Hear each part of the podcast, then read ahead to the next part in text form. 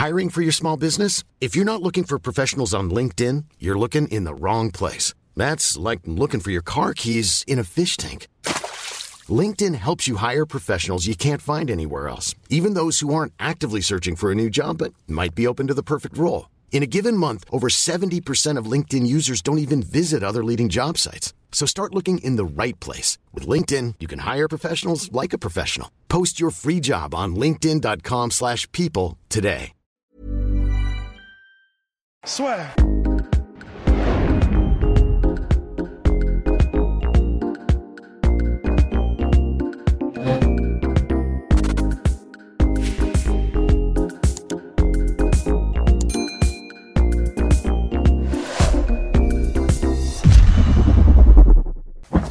Bonjour à toutes et à tous et bienvenue dans le podcast La Sueur. Bonjour mon cher Rast. Après un faux départ, magnifique. Exactement, donc là on va parler de la guerre annoncée chez les lightweight parce que Habib donc parti à la retraite.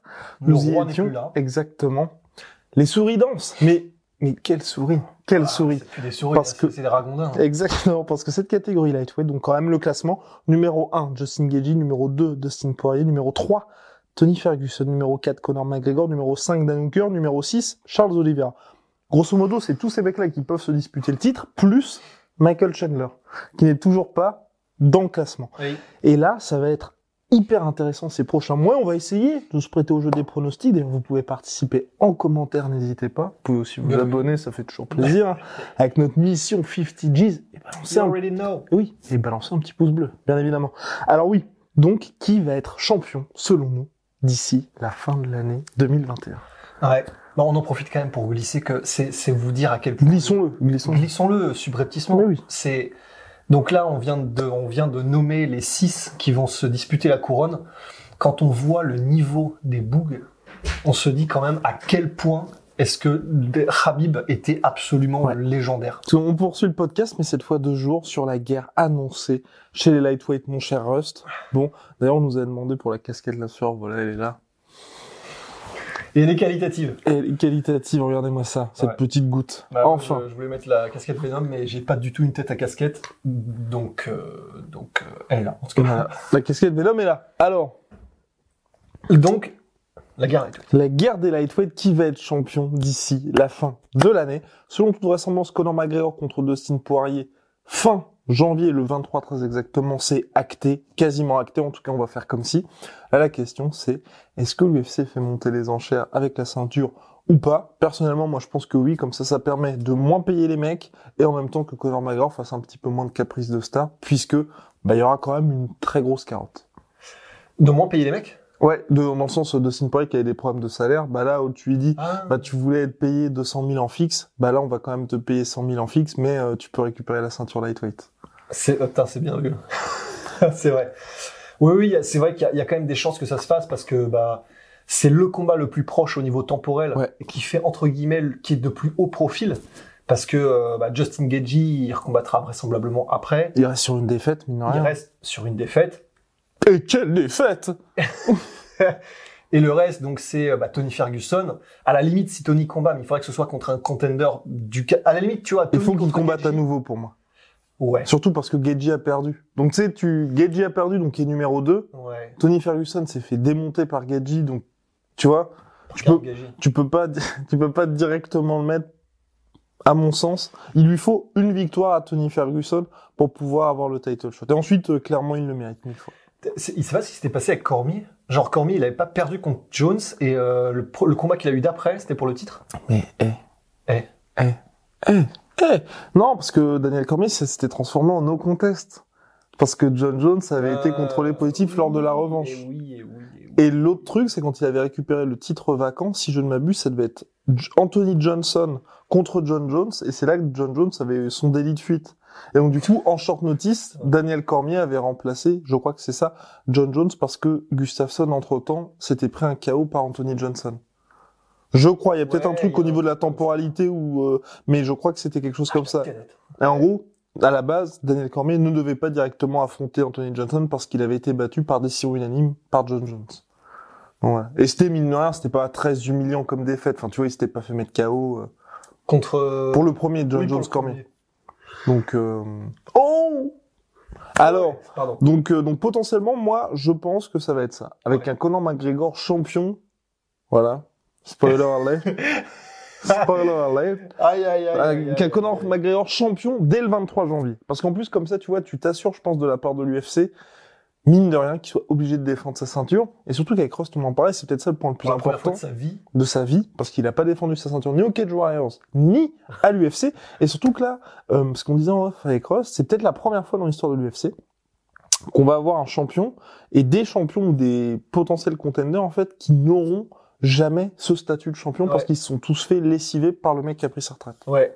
Et on était en train de nous dire en fait que, et même si vous allez comprendre évidemment pourquoi, mais en fait ça fait chier un peu. Ouais. Parce que de toute façon, bah voilà, Habib est parti, euh, le roi est parti, euh, le roi est mort, vive le roi. Mais bah, en fait là, le problème c'est que comme il était, et en fait on faisait une comparaison euh, avec GSP en fait. Donc Georges Saint-Pierre. Georges Saint-Pierre. Et en fait, le truc, c'est qu'on disait, bah, par exemple, Georges Saint-Pierre, lui aussi, est parti, entre guillemets, au top. Euh, mais en fait, et donc, c'est pour ça que Kamaru Usman, on, on le considère comme le vrai champion légitime. Il n'y a pas de problème, même si euh, GSP est parti au top, en fait, parce que GSP était dominant, mais pas écrasant, en fait. Il finissait pas tout le monde, c'était pas un rouleau compresseur où quand tu vas combattre GSP, tu, tu sais que tu vas y perdre des années de vie en bonne santé. Ouais. Bah, Et- surtout cette dernière sortie, mine de rien. Et voilà, Knockdown contre Carlos Condit. Bon, euh, victoire, ça, la claire et nette contre Nick Diaz, y a rien à dire, mais le dernier Et combat voilà. contre Johnny Hendricks où C'est ça. Et en fait, le dernier combat contre Johnny Hendricks, où on a vu un Georges Saint-Pierre qui était clairement limite presque de perdre le combat, bah en fait, ça le rend tellement humain que on n'a pas de problème après avoir de nouveaux champions. Et puis surtout son départ. Son départ, c'est pas un départ comme un move en mode j'ai fait ce que j'avais à faire, j'ai fait une promesse à ma mère, ça y est, bye bye. Ouais. Et puis derrière, t'as tous les cadavres qui s'empilent. Là, c'est plutôt en mode j'en Ouais, peux plus, je- j'en ouais, peux voilà, plus, c'est faut ça. que je, faut que je fasse un break. C'est exactement ça en fait. Et donc le problème, c'est qu'au niveau de la dynamique du Ouais. truc, bah en fait là, on est en train de se dire, ça- en vrai, ça fait chier parce que bon, de toute façon, Khabib, voilà, il, il- c'est pas de Oui. faute. Mais Non. mais bah, Bah, c'est un peu comme le champion light heavyweight qu'il y a maintenant. et encore, Black Ops- et encore, oui, encore. parce que John Jones, les deux derniers combats, c'était très C'est vrai. C'est vrai. Là, Habib, il part sur trois, trois explosions en fait. Enfin, il Mhm. explosion. il part sur trois, euh, sur trois, sur trois énormes démonstrations. Ouais. C'est des démonstrations où non seulement il y a même pas de doute, Mhm. mais en plus de ça, il a roulé dessus, roulé dessus. Donc en fait, il est dans une dynamique qui, je pense, est di- différente de celle de John Jones et celle de GSP. C'est ce qu'on se disait.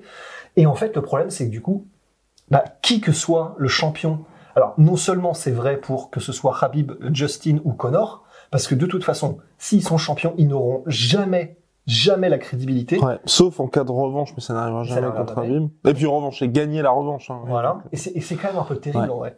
Et, mais même, et c'est là où c'est vraiment un truc hardcore, c'est que même dans les années qui vont venir, c'est-à-dire les nouvelles générations de lightweight qui vont arriver, Ça peut-être. Et bon, ça prendra du temps. ouais, ça prendra du temps, mais moi j'ai un peu peur qu'en gros, Ouais. à jamais, en Mhm. gros, les gens soient en mode, euh, ne, ne le reconnaissent pas vraiment en tant que champion, en fait. Tu vois, Tout un- dépend. Tu sais, parce euh, que si t'as un nouveau mec qui arrive, faut, faut que le mec, pour moi, soit vaincu, que t'aies tous les trucs, un peu comme, et c'est là qu'on faisait la comparaison avec Kamaru Usman. C'est vrai que Tyron Woodley, Robbie Lawler, il y avait toujours ces discussions de, mais qu'est-ce que ça donnerait face à Georges Saint-Pierre? Alors Kamaru Usman, c'est vraiment le premier où les gens commencent à se dire, ouais, bon, euh, Kamaru Usman GSP, c'est un peu chaud pour Georges Saint-Pierre. Ouais, ouais, mais en fait, tu vois, le problème, c'est que je me dis, plaçons-nous dans un dans un univers parallèle où euh, où euh, GSP, les trois derniers combats de sa carrière, c'est-à-dire que non seulement il a dominé tout le monde, Ouais. mais Condit, euh, donc enfin en welterweight, Condit, Nick Diaz et Johnny Hendricks, il les a défoncés. Mmh. Mais genre défoncés. C'est-à-dire que bah il les a terminés au troisième round, debout, il les a démontés au sol, euh, lutte, ils ont pas vu le jour. Bah je pense que Robbie Lawler et, et Kamaru Usman ensuite, on est en mode euh, ouais, ouais non il est bien gentil Kamaru mais Je sais mais pas. Tu vois? Parce que t'as vu ce qu'il fait, la Kamaru, mine de rien. Il y a aucun moment où t'as, t'as un peu de doute. Quand je veux dire, co- contre Colby Covington, c'était chaud, mais il a finalement terminé. Personne n'a terminé Colby Covington, et surtout les performances qui est en train de sortir depuis, bah, ça, ça permet de rendre encore plus grande celle de Kamaru Usman. Donc je sais pas, tu sais, je me dis, Ouais, t'as quand même un petit peu le, le temps qui, qui joue aussi. Où tu te dis, tu sais, le sport évolue. euh. Ouais, et puis en fait, voilà, c'est vrai que bah malgré tout, si jamais il y a un lightweight qui sort et que euh, il défend son titre plusieurs fois d'affilée et lui aussi de manière vraiment Ouais. impériale, ben on se, on se dira, on se dira, je pense que ça c'est à jamais. On se dira toujours, bah ouais, mais contre Khabib. C'est ça. Mais mais peut-être qu'effectivement on le reconnaîtra, genre dans quelques années, un, un mec qui arrive, qui, qui déboule et s'il a le full package aussi. s'il a le full package, on se dira peut-être, t'as raison, peut-être qu'effectivement on le reconnaîtra en tant que champion, Mais- mais mais on aura toujours ce mais Khabib. Mm. Ouais, non, tout dépend. En fait, je me dis aussi, ça dépend beaucoup du style, dans le sens où ça va, Habib, on en a parlé d'ailleurs dans notre analyse, son striking pour le MMA est particulièrement euh, efficace. C'est vrai que si t'as quelqu'un, potentiellement, hein, type Ramzat, qui peut faire l'entièreté du combat debout, Ouais. tu vois, on commencera à se dire, waouh, Ouais. t'as un mec qui là peut se dire, je suis contre ce mec-là, je fais tout debout, là par contre, je peux faire tout au sol, et là, tu vois, on- Ouais. petit à petit, on se dit, ah, bah ok, il a peut-être pas la lutte qu'avait Habib, mais il est un petit peu plus complet. Ouais, ouais, c'est ça. En gros, limite, euh, le, le- le portrait robot euh, du mec idéal, ce serait genre un, un gars. Tout le monde a essayé de le mettre au sol, mais bon, bah, il, soit il se passe, soit il vient du Daghestan, ou soit il a un background en lutte qui fait que personne n'y arrive. Et genre, tu sais, il fera une stat en mode, euh, on a essayé euh, 57 fois de le mettre au sol et jamais on a réussi. Et debout, euh, soit c'est euh, un mélange de Israël Adesanya et Francis Ngannou. C'est impossible. Techniquement, c'est impossible parce que quand t'es un gros puncher, Oui. tu développes pas de striking aussi affûté que celui d'Adesanya. Mais mais voilà, un mec qui soit immétable au sol, loble, sol, mais qui en plus debout fasse une Un mec soluble. euh, Ouais, voilà, il soit capable de mettre des KO dans tous les côtés, euh, des kicks, des. Et là, effectivement, on sera en mode. euh, ça aurait été, euh, voilà, là on sera en mode Batman versus Dragon Ball Z. Enfin non, non ça, non, parce qu'évidemment Goku déboîte. Voilà, sans Goku de Superman. tu vois. Donc euh, ouais. Donc voilà. Et sinon pour les autres lightweight, donc là selon toute vraisemblance, hein, vraiment je pense que moi c'est le plus plausible que soit Conor McGregor en début d'année. stylistiquement en fait. C'est surtout ça parce que le combat contre de- Dustin Poirier, on en parle souvent, on adore Dustin Poirier, mais moi vraiment le truc qui m'énerve vraiment avec lui, Oh ouais. ouais, c'est ce côté, il, il aime trop, il aime trop la bagarre. Et, et par exemple le combat contre Dan Hooker, je suis sûr que s'il est beaucoup plus discipliné, il, il plie ça beaucoup plus facilement. Et mais il aime, il aime, il aime, il aime, il aime trop ça. Il aime Bah, ça. il aime ça, mais en plus il a un style qui fait que c'est compliqué pour lui de l'éviter la bagarre. C'est-à-dire C'est qu'il il pourrait peut-être dominer plus, euh, plus facilement, et je suis d'accord. Mais de toute façon, comme il a un style où c'est pas vraiment du in and out, euh, c'est pas vraiment des trucs où il évite les coups et coups. Déjà, même ne serait-ce que son espèce de filichel amélioré, en gros, Mmh. c'est pas une défense en mode je prendrai pas de coups, c'est une défense en mode je vais les prendre, mais euh, je vais rouler avec ou les encaisser différemment. En fait, malheureusement, c'est, c'est, et c'est effectivement là où ça peut être un problème. On va voir, hein. ça se trouve, Dustin Poirier va mettre KO Connor, et là, on va être en mode, euh, Hum. Mhm. mais, mais c'est vrai que stylistiquement, en fait, euh, bah, on se dit, le Dustin Poirier, il n'a pas, il, il a, il a énormément changé comparé à avant, Non, mais il n'a pas non plus radicalement changé de, de, de, de, de style de déplacement, de ça. mouvement, de, et du coup, face à un mec comme Connor qui va rester à distance et piquer, mais quand il pique, il tue, c'est, encore un style qui, qui, qui potentiellement avantage Connor. Mais oui, non, mais surtout qu'il faut, enfin, il faudrait qu'il vraiment change radicalement son approche face à Conor McGregor. Parce que là, toutes les victoires qu'il y a eu, franchement, elles sont superbes et c'est pour ça qu'on adore Dustin Poirier. Oh, oui. Mais c'est à chaque fois au prix de guerre et tu vas vraiment à la confrontation. Il y a jamais eu de moment où je me suis dit, ah tiens, tu vois, bon, pourtant il en parle en interview de, bah je prends des dommages, j'ai envie de Ouais. pouvoir, tu vois, euh, profiter de ma retraite avec ma fille, tout ça. Mais t'as aucun moment où là on le voit être euh, beaucoup plus de joindre beaucoup plus la sécurité, travailler les déplacements. Enfin, tu sais, de se dire juste, maintenant mes combats, j'essaie de prendre moins de dommages et de finir vrai. ça rapidement. C'est vrai.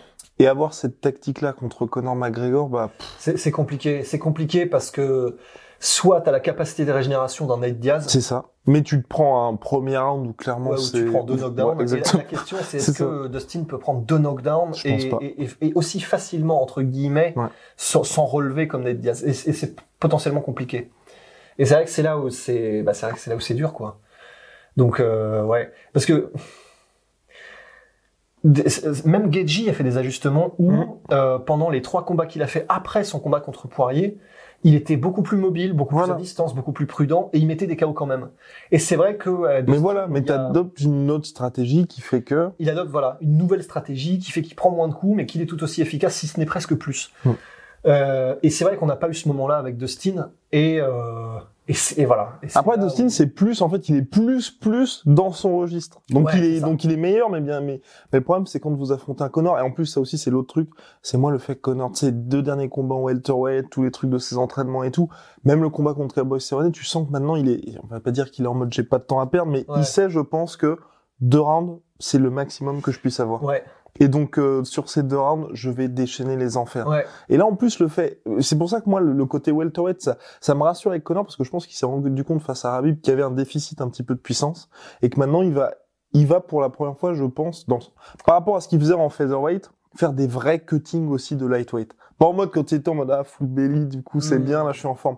Tu sais, être, s'imposer un weight cutting un petit peu dur pour que quand il arrive dans la cage en lightweight, T'as vraiment une grosse puissance, et puis comme on l'a vu contre Cerrone, quand il tente son premier truc, euh, enfin, qui compte le takedown avec le genou parce qu'il fait n'importe quoi, Ouais. mais tu qu'il aille vraiment en mode je rentre vraiment dedans dès le début et j'impose ma puissance, ma présence physique. Parce que c'est vrai que, en fait, c'est intéressant. I'm Sandra, and I'm just the professional your small business was looking for. But you didn't hire me because you didn't use LinkedIn jobs. LinkedIn has professionals you can't find anywhere else, including those who aren't actively looking for a new job but might be open to the perfect role, like me. In a given month, over 70% of LinkedIn users don't visit other leading job sites. So if you're not looking on LinkedIn, you'll miss out on great candidates like Sandra. Start hiring professionals like a professional. Post your free job on linkedin.com/people today. Intéressant, euh, c'est vraiment intéressant. Parce que pour le coup, c'est un striker de précision, Connor, et du coup, euh, ce qui compte pour lui, c'est le timing, la vitesse d'exécution, et, euh, et t'as Timing beats speed, Voilà. precision beats power. Exactement. Et donc t'as pas nécessairement besoin pour un Connor d'être d'être ultra lourd, Ouais. mais mais en fait là où je crois que je te rejoins, c'est que même si pour moi du coup un Connor en mode lightweight comme il était contre Eddie Alvarez, Ouais. où effectivement il est en mode full belly, etc. Oh là là d'ailleurs, cette performance. Ouais, voilà. Bon, là, on peut pas nier que c'est une des plus belles performances de l'histoire. Ouais. Et en gros, le truc, c'est que effectivement, euh, peut-être pour faire plus face à des lutteurs ou j'en sais rien, mais ça pourrait être intéressant Mhm. qu'ils développent le même style. C'est-à-dire, de toute façon, c'est Connor à son meilleur, c'est forcément Connor qui est capable d'être extrêmement mobile, très rapide, euh, très précis, avec un timing de feu, etc. Mais ce serait intéressant de voir pourquoi pas un Connor pareil, comme, euh, comme contre Eddie Alvarez, mais en ayant effectivement cuté depuis véritable welterweight. Mm. Pour qu'il y ait cette précision, alors forcément il y aura peut-être un petit peu moins de vitesse, un, un poil moins, mais voir comment est-ce que ça impacte Mm. euh, un, un Connor quand il est pareil, qu'il s'est entraîné majoritairement en striking pendant son camp d'entraînement, avec évidemment défense de takedown et déplacement, euh, mais avec cette espèce de lourdeur dans la frappe en plus. Mm. Parce que Moi je pense que c'est vraiment ça. Parce que, et puis, ce serait intéressant. Parce Ouais. que quand on regarde mineur le combat contre Habib, il le touche dans le troisième round. Il le touche bien. Et je pense là aussi, pour un mec comme Conor McGregor qui a l'habitude de coucher tous les mecs, certes c'était troisième round, après deux rounds de grappling, donc forcément il n'y a plus le même impact. Mais je pense que pour lui aussi, le fait de se dire, je, il ne chancelle même pas, Ouais. faut, Après, faut c'est que je fasse. Et après, que- et- mais le c'est mais Conor, je pense qu'il se Oui, dit pas, voilà, c'est tête de, ouais, c'est ça. Dans la tête de Connor, normalement, c'est quand je touche, euh, il se couche. C'est ça. Mais ouais, malheureusement, comme on l'a vu, euh, putain, pour coucher Ravi, putain, Ouais, là, je sais pas ce qu'il faut, mais euh, faut s'appeler Abdulmanaf. ouais, voilà, c'est ça. Il faut, faut vraiment au moins une clap de, clap de, du Menaf. Mais donc bon, moi je pense que, je pense à mon avis ça va être ça, ça va être dommage pour Dustin Poirier, donc il y a ça. Ouais. Conor McGregor, à mon avis, début de l'année champion. N'hésitez pas à dire ce que ce que vous pensez, mais tu vois là dans le matchmaking, il n'y a pas du tout de truc où il parle de de gros combats lightweight d'ici la fin de l'année. Donc Ouais. je pense que celui-là lancera les hostilités. Idéalement, qui serait bien, mais là j'ai des doutes aussi, que l'UFC fasse un common event avec deux autres très bons lightweight. Ouais. Et je pense qu'ils vont jouer la montre et se dire, bah, on prépare ça pour un autre événement ESPN. Donc Ouais. pas un Fight Night numéro, enfin pas un UFC numéroté. Ouais. Quitte à ce qu'il soit même la semaine suivante. Exactement, comme ça, ça fait des audiences et tout. Et le problème que j'ai, moi là-dedans, c'est, tu vois, Ferguson, si, dans le, ben, évidemment ça n'arrivera pas, mais s'il n'avait pas perdu contre Justin Gagey, là ça aurait pu être superbe. Parce que t'avais le mec qui était sur 12 victoires ou 13 victoires consécutives. Enfin, tu sais, s'il n'y avait pas eu ce combat-là, et là, qui pouvait dire, pour moi, c'est ça qui était, ce qui est bien, c'est, parmi les, allez, les top contenders, les prétendants au titre, c'est le seul qui n'a pas perdu contre Rabib. Donc t'aurais eu un gars, il prenait la ceinture, il Ouais. était crédible en tant que champion, Ouais. et en plus là, nous on, on, on restait avec ce, oh, mais qu'est-ce que ça aurait donné Habib contre Ferguson? Et là, le problème, c'est comme il s'est vraiment fait rouler dessus face à Justin Gagey. Ouais. Personnellement, il y a certaines personnes qui parlent d'une revanche contre Gagey. J'ai pas du tout envie de la voir. Mais moi non plus. hein. Parce que, enfin, quoi qu'on en dise, un Gagey aussi, enfin, c'était short notice pour Tony Ferguson, short notice aussi pour Gagey. Les deux ont eu des temps de préparation, même si Ferguson, final, enfin, il avait quand même fait plus de six mois de prépa Ouais. pour Habib, mais je pense que même si vous faites deux mois, les deux sont bien, je, plus ou moins, c'est le même résultat. Ouais, bah parce que là c'est pareil en fait. C'est- C'est c'est vrai qu'il y a, c'est obligé qu'il y a un impact sur le fait qu'ils soient entraînés six mois pour un lutteur. Ouais. C'est obligé. Mais euh, c'est vrai que bah, encore une fois stylistiquement. Oui. Et- Et les gens ont dit oui, mais regardez ce que Habib a fait avec le JJB de Ferguson, il y a des choses à faire. Oui, mais ce qu'on a dit aussi, c'est que Ferguson, c'est un gars qui vous amène au son à l'opportunité. Il va pas aller chercher le takedown nécessairement. Donc, pour réussir à justement soumettre Geji, faut qu'il se retrouve au sol face à lui. Ouais. Et, et je pense que ça n'arrivera pas tout simplement. Bah ouais. Et Donc, euh... donc ouais, mais par contre, oui, si le combat va au sol, là, clairement. Mais je pense que ça n'arrivera pas. Ouais, d'autant plus maintenant. euh, après, euh, pff, bon, il était en mode, euh, il était en mode perfect de toute façon, Habib, mais visiblement, euh, que ce soit le facteur intimidation en plus de la perfection technique. Bah après, il y a, il y a forcément des trucs à redire. Mm. N'est pas des spécialistes de JB, mais vous avez compris. Bah, on se dit, il y a de l'espace pour Tony, quoi. Oui, Ouais. c'est clair. Mais donc, euh, Mais, mais voilà, il faut, faut se retrouver. Oui. Pour soumettre, à moins de faire une flying euh, pull guard pulling ou je sais pas quoi, into the armbar, un peu en mode, tu sais, Dimitrius Johnson. C'est chaud. Ouais. non, c'est tendu. Donc euh, non, donc voilà pour le coup. Les autres combats à faire, moi je pense vraiment le Michael Chandler contre Tony Ferguson, je pense que ce serait bien. Ouais. Et si Tony Ferguson n'accepte pas, à la limite, Michael Chandler contre, euh, tu sais, Dan Hooker, hein, pourquoi pas Michael Chandler, Dan Hooker, Michael Chandler, lui veut Justin Gagey. Je pense que c'est un peu tôt en fait parce que le problème c'est que là le on est trop en fait dans les classements et donc pour l'UFC c'est compliqué dans le sens où le mec qui perd, on va pas dire vous le rayez de la liste, mais pendant deux ans vous êtes obligé de le mettre plus ou moins au placard. Alors que Dan Hooker, Michael Chandler, c'est un combat qui est abordable pour Michael Chandler. Dan Hooker aussi qui est un peu pas hors course, mais il est cinquième quoi si vous voulez. Ouais. Donc euh, il peut perdre, les gens là ils le voient pas champion, donc c'est pas un souci ouais, non plus. c'est ça. Il fait pas partie des quatre cavaliers de l'apocalypse euh, qui Exactement. sont devant, quoi. Ouais. Et ouais, et donc du coup, ouais, pour Tony Ferguson, bah, pff, ouais, idéalement, franchement, moi je me dis, idéalement, tu fais Michael Chandler, ou sinon, c'est vrai que les gens aussi, on en avait parlé, il y a aussi Oliveira. Et Oliveira Ah oui. Ferguson, moi j'aimerais bien, Ah oui. mais sauf que là, le problème, c'est euh, Tony Ferguson, je ne sais pas si vous le savez, mais il est en conflit avec l'UFC au sujet des salaires, et je pense que c'est pas avec un combat contre Oliveira qui va se faire un petit peu de sous. Mais, c'est quand même incroyable. Il, il est encore dans une situation de merde, Tony Ferguson. Ouais. Il aura passé sa carrière, sa fin de carrière à l'UFC, à être dans des situations de merde Terrible. tout le temps. Ouais, et jamais de sa faute en plus. C'est incroyable. Ouais. Il est encore dans, dans une situation pétée. Il est encore dans une situation où il a rien à gagner, où il est encore dans une situation où il trouve personne. C'est quand même hallucinant. Et le seul moment où il a trouvé quelqu'un, euh, bah, il avait fait six mois de grappling avant, il s'est fait claquer, quoi. C'est ça. C'est- terrible. Et surtout qu'en plus, qui est autant, ouais, c'est que là, il est dans une situation où il, il faut qu'il gagne. Bah Il ouais. faut qu'il gagne maintenant. Mais là, pour le coup, moi, par contre, voilà. Ce que je pense aussi, c'est donc Conor McGregor, à mon avis, champion. Et prochain title shot, seul, enfin, dans les plans de l'UFC, c'est Conor Ferguson. Je pense aussi. Et Et donc, même si c'est Dustin qui gagne, ce sera Dustin Ferguson parce que c'est intéressant aussi. Mm. Donc, euh, donc, essayer de, de filer un combat à Ferguson pour qu'il l'emporte. ouais, c'est ça. Dans l'idée, ce serait ça.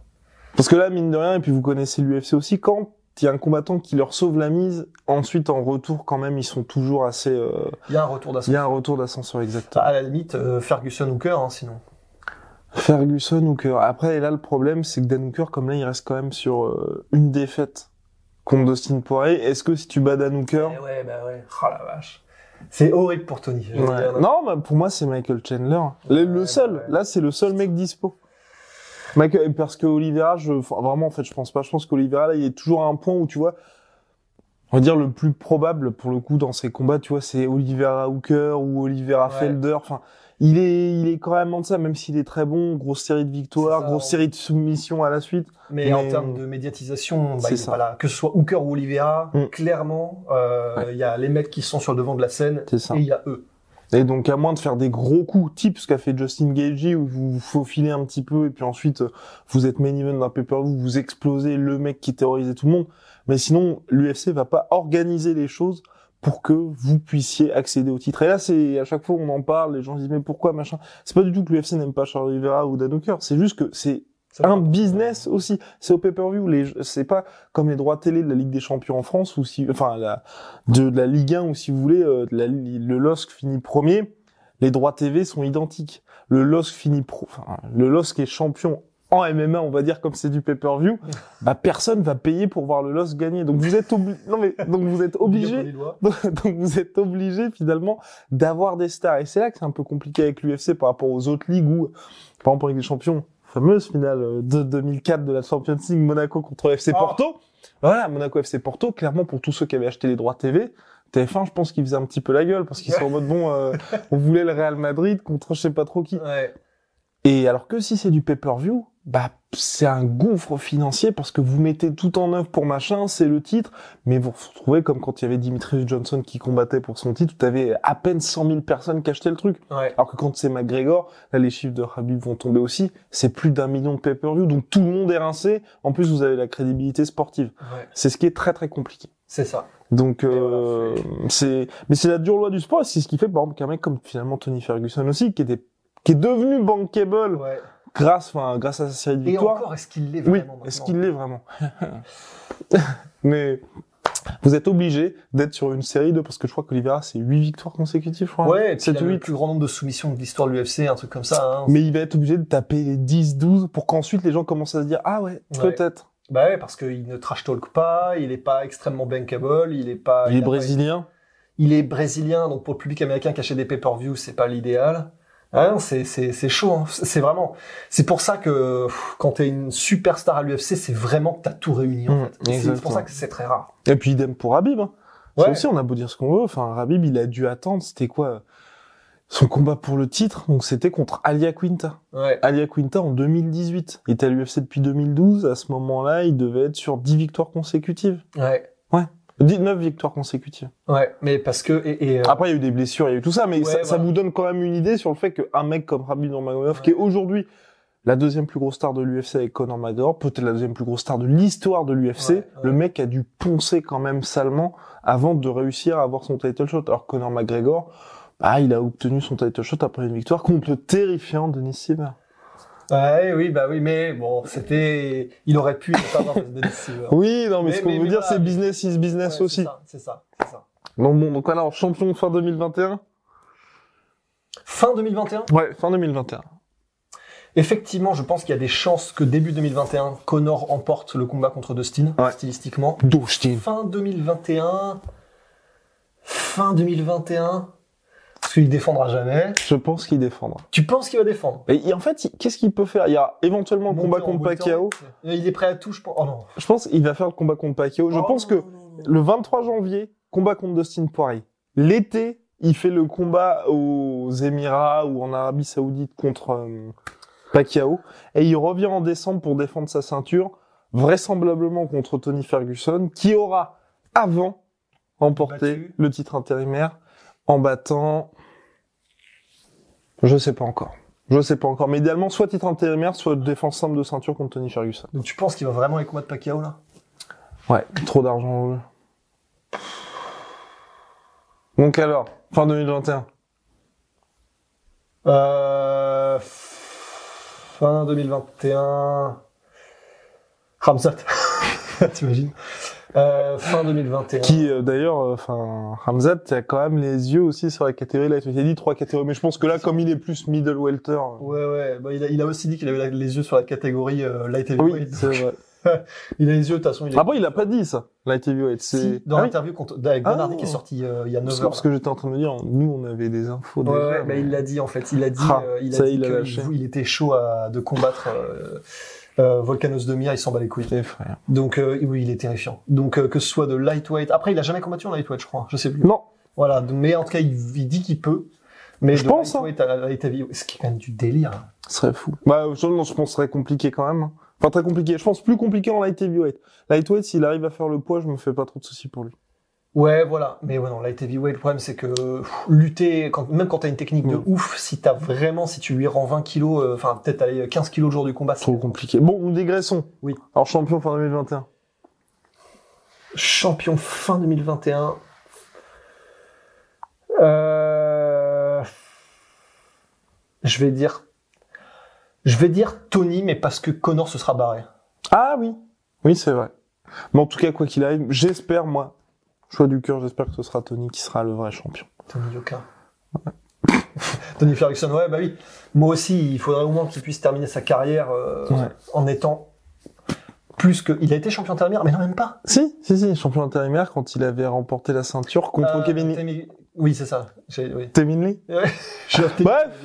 Bien, big shout out à my sweet protein. Moins euh, 38% sur... Oh non, moins 33%. Moins... Moins 33%, Moins en plus des 50% euh, en ce moment sur la En boutique. ce moment. Et je crois que c'est même moins 35 avec le code la sueur. Donc euh, bref, ça fait moins 50%. Ensuite, vous rajoutez moins 35% là-dessus, c'est formidable. Puis Venom, moins 10% sur tout Venom avec le code la sueur. Ils font des casquettes. Il y a les t-shirts du One FC plébiscités. Alors, alors, le, je- vraiment, euh, Ouais, ah oui, le non, non, t-shirt non. du One FC, je, bon, je, je sais que c'est notre sponsor Venom, et sans déconner, j'ai jamais vu un putain de t-shirt de sport Ouais. qui soit aussi bien. Enfin, je sais pas, il est parfaitement taillé. Oui, la non, ça, matière est ouf. Enfin, voilà. Évidemment, c'est notre sponsor de toute façon, mais franchement, c'est. le t-shirt One FC, non, ils sont... Mais moi, maintenant, c'est mon favori pour faire du sport. C'est vrai. Nous, on a les, c'est quoi? C'est noir doré, celui qu'on, ce qu'on a, je. Ouais. Bah, je savais pas qu'il y en avait d'autres. mais- Ouais, il y en a d'autres, mais ils sont plus, enfin, c'est un peu plus fâché. Il y a rouge, il y a camo aussi, où je suis un petit peu moins fan. Ouais. Mais, euh, noir doré, je trouve qu'il est... Ouais, puis la coupe. Elle Ouais. va Oui. mettre en valeur euh, comme j'adore. Et en plus, c'est agréable. Bon, bah voilà.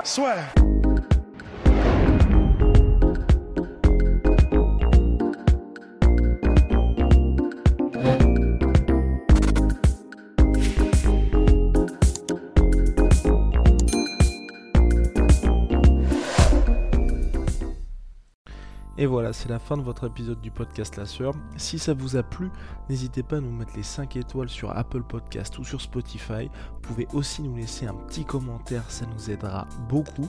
Et si vous voulez aller plus loin avec nous, vous tapez La Sueur sur toutes les plateformes ou sur les réseaux sociaux, vous nous trouverez. Et là, vous nous écoutez très certainement en audio. On est aussi en vidéo sur YouTube, mais également sur Snapchat. Là encore, vous tapez La Sueur et on sera là.